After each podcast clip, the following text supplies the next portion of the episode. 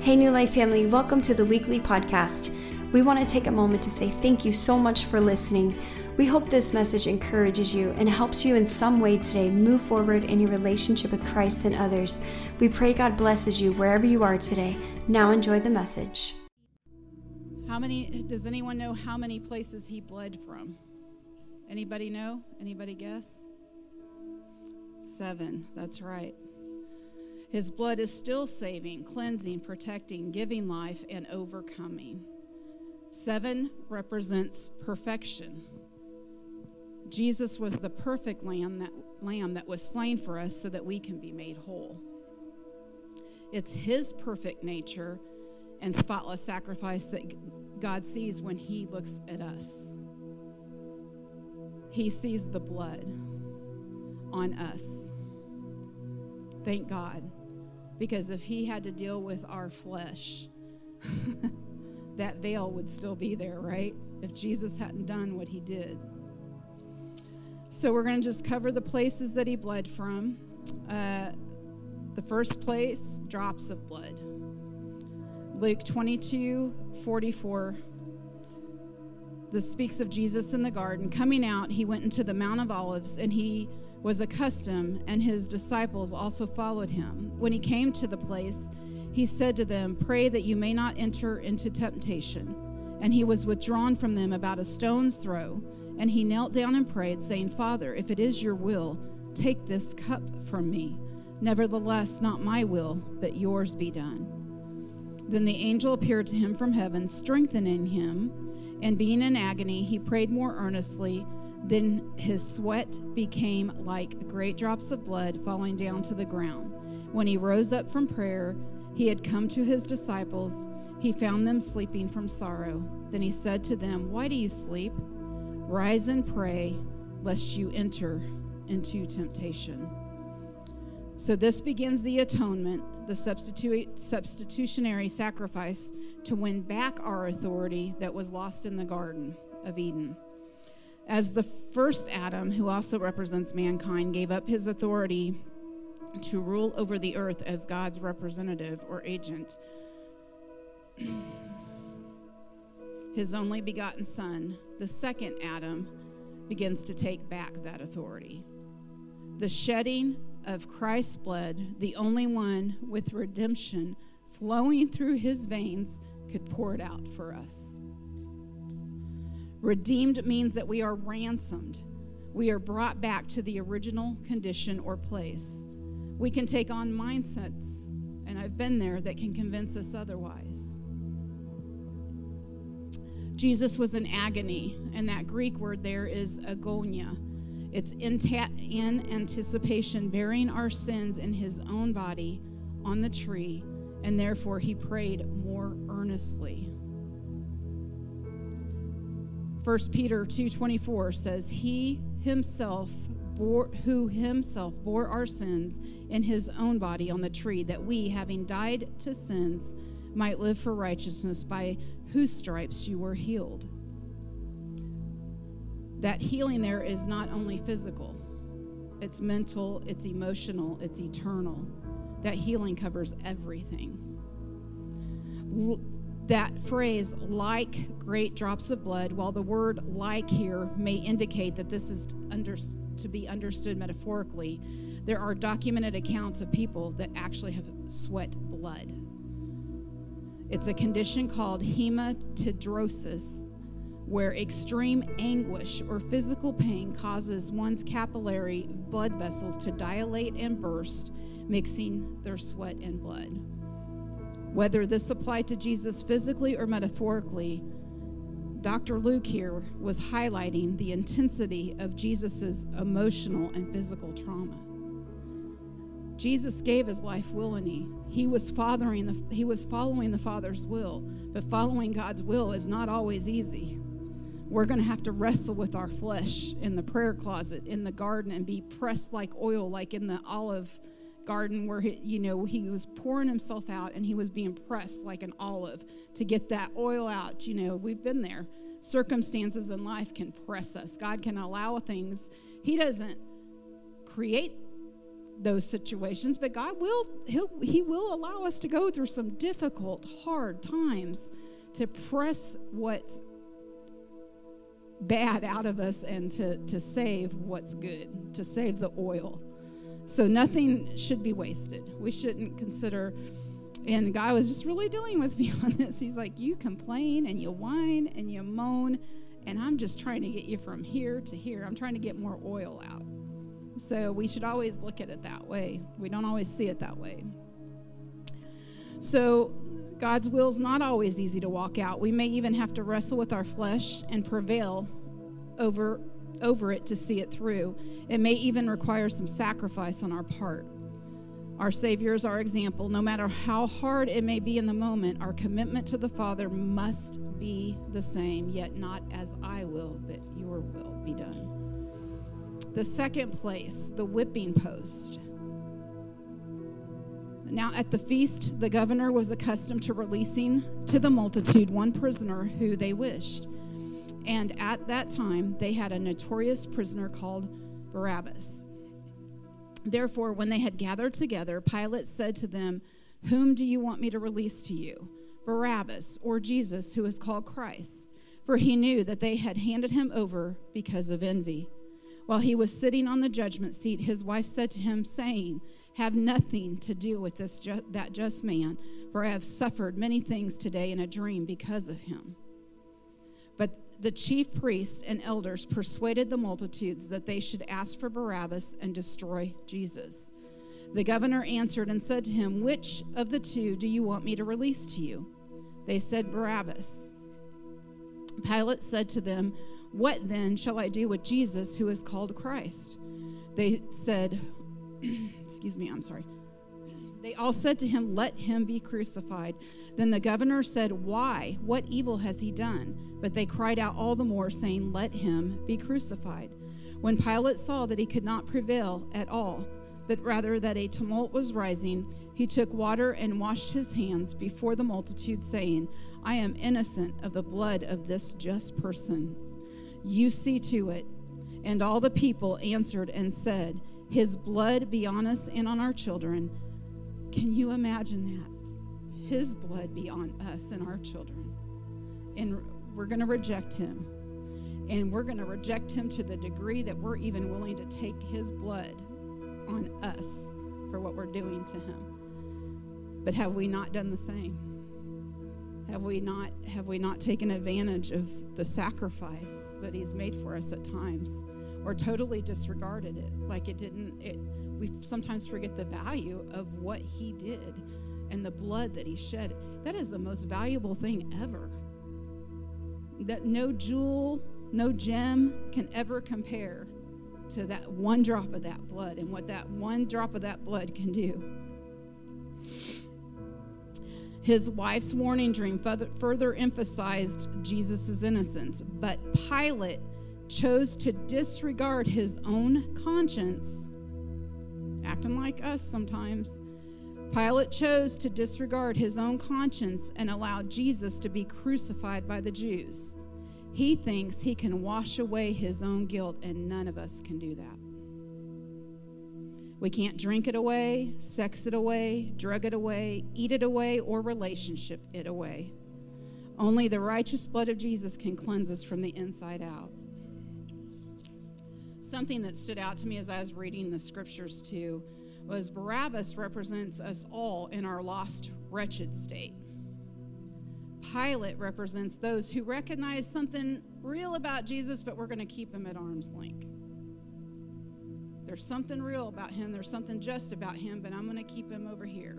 I'm just going to wash my hands and be done with it. He should have been chasing after Jesus, especially after his wife told him about the dream. He should have been bowing at Jesus' feet in that moment. But do we not do the same? God shows up and he's in we don't have a service here where God's presence is not present. If you're if you don't feel his presence, something's wrong. But there's been times I felt his presence, but I was so tired. I got very little sleep the night before because I was woke up in the middle of the night for from a dream, a vision, or just for whatever reason couldn't sleep.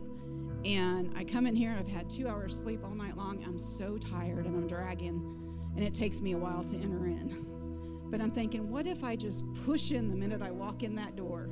Man, could my breakthrough come through faster? Can he just revive me and give me that strength and that? Because he's he's concerned about our physical as well as our spiritual. So when we're tired, he cares. He cares about every detail. So I didn't mean to go off on that, but just sharing, being real, like I usually do when I'm up here. I'm very transparent. I, I know that makes some people uncomfortable, but it is what it is. So, all right. So Pilate chose to disregard his own conscience. Both Pilate, Barabbas, they both need him. They're not acknowledging it, but they both need him, and we all need him. And without personal relationship with the one who shed his blood for us, we're just surviving until the next chapter of our eternity begins. That's all we're doing. We're not making a difference. We're not growing. We're not maturing. We're not making a difference. We're just breathing air. We're taking in air and we're not making a difference for the kingdom. We're just surviving. The next place he bled for us was uh, here, the crown of thorns. Then the uh, Matthew 27, 27 through 31. Then the soldiers of the governor took Jesus into the praetorium and gathered the whole garrison around him, and they stripped him and put a scarlet robe on him. When they had twisted a crown of thorns, they put it on his head and a reed in his right hand, and they bowed the knee before him and mocked him, saying, Hail, King of the Jews. Then they spat on him and took the reed and struck him on the head. And when they had mocked him, they took the robe off, put his clothes on him, and led him away to be crucified. Jesus took on the curse of poverty as the thorns pierced his head. In Genesis 3:17, God said to Adam, "Because you have listened to the voice of your wife and have eaten of the tree of which I commanded you, you shall not eat of. Cursed is the ground for your sake. In toil you shall eat of it all the days of your life. Both thorns and thistles it shall bring forth for you, and you shall eat the herb of the field. In the sweat of your face you shall eat bread. You shall re- till you return to the ground, for out of it you were taken, for you are dust, and to dust you shall return. By placing the crown of thorns on the head of Jesus, that which the enemy hoped to bring humiliation instead became a blessing.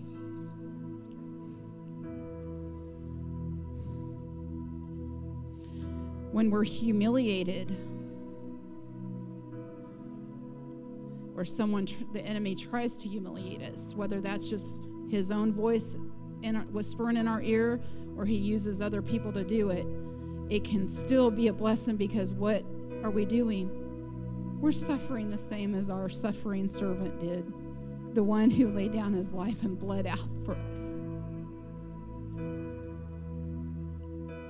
And we, we whine, or I whine we whine and we cry about the little things, and we can't even begin to imagine the torture that He went through for us. A perfect, spotless lamb. And He went through that for us, for my sin, for your sin, for your sickness, for your anxiety, for your depression, for your addiction. As Jesus became a curse for the land and for us, the curse of poverty on all was broken. So the, the curse has been broken. We don't always realize it, and we don't always know how to use the truth of the blood and what he did and the crown of thorns and what that represents. We don't always think to use that when we're going through something.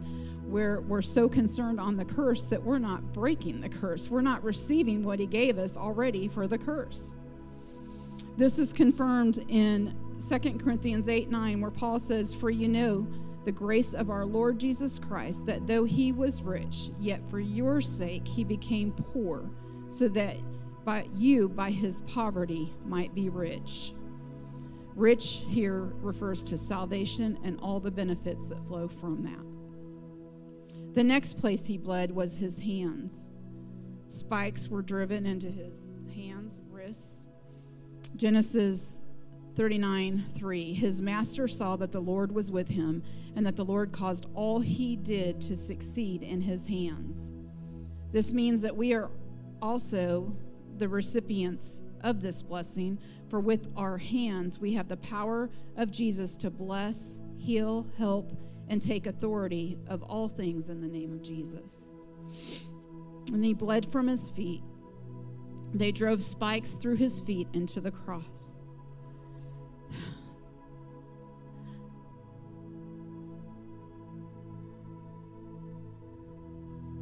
With our feet, we can take dominion over every place the sole of our feet touches, according to Deuteronomy 11:34. And with our feet, we can obey the Great Commission, where Jesus said, "Go into all the world and proclaim the gospel to the whole creation."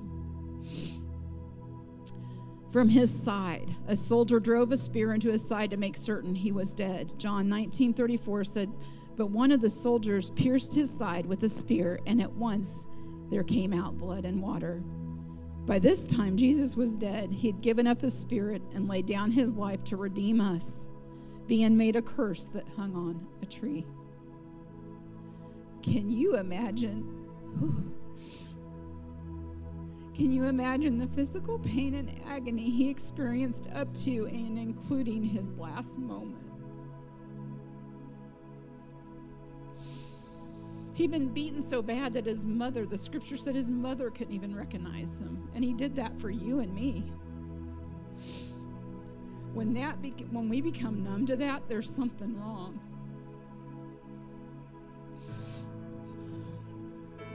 Let's not forget that he suffered tremendously from the weight of our sins, followed by a time of separation from the Father because of those sins the one who would have been the most intimate, he would have been in the most intimate relationship with from the beginning until this very moment.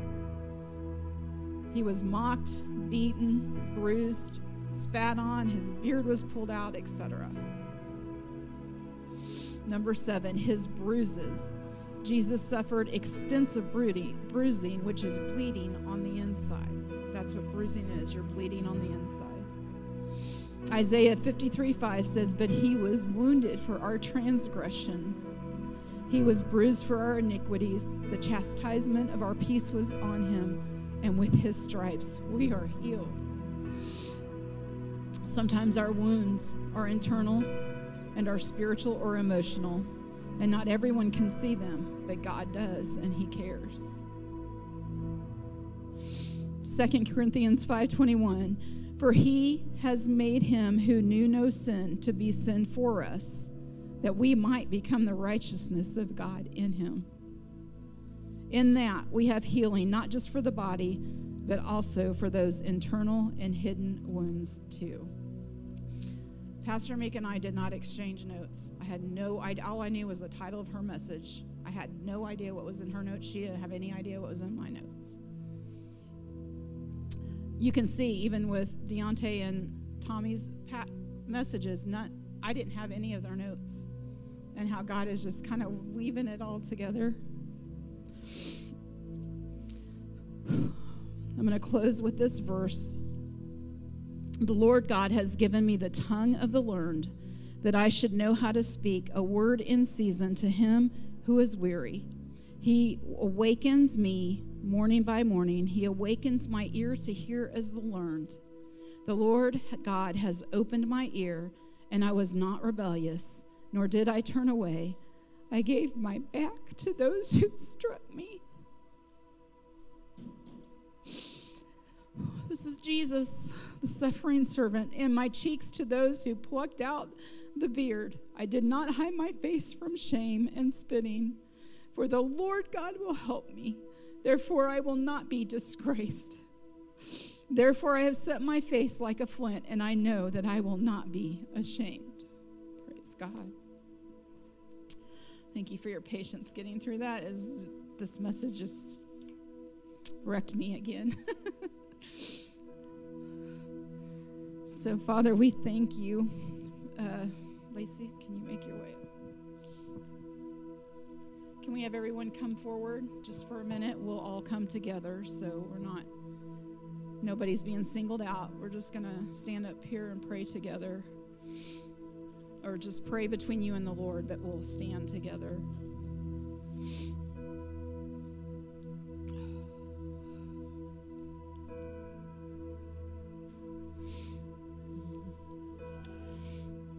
Another thought, because um, we've been talking about forgiveness. The Bible makes it clear that in the end times, it's the people that are harboring unforgiveness and bitterness of other people that will be the first to be deceived in these end times. If you're harboring bitterness and unforgiveness in the end times that we're living in now, you will be the first to be deceived. So if you're dealing with that, just ask the Lord to help you. Like Pastor Deontay shared his experience. And so, you know, we're like onions God sometimes has to peel us back layer by layer, layer by layer until He gets to the core. So, this is a moment where we are all individually thanking God for what He did and what He went through for us. And that we always be tender to that because there ain't one person here that hasn't sinned and needed God's forgiveness and grace and mercy.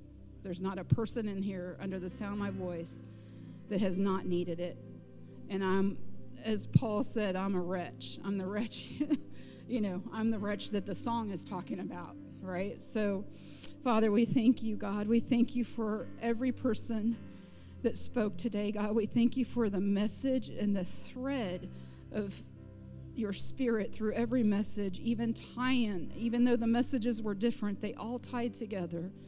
God, I just thank you for these people that are here today. God, I just pray that you will speak to them right where they are, whatever it is they need. They need your forgiveness and they need to forgive someone. They need your grace. They need to know that you're merciful. They need to feel your sacrifice again.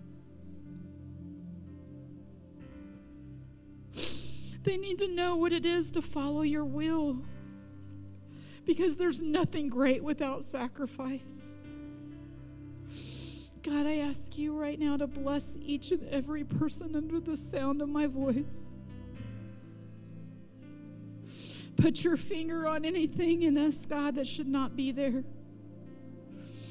Strengthen your people.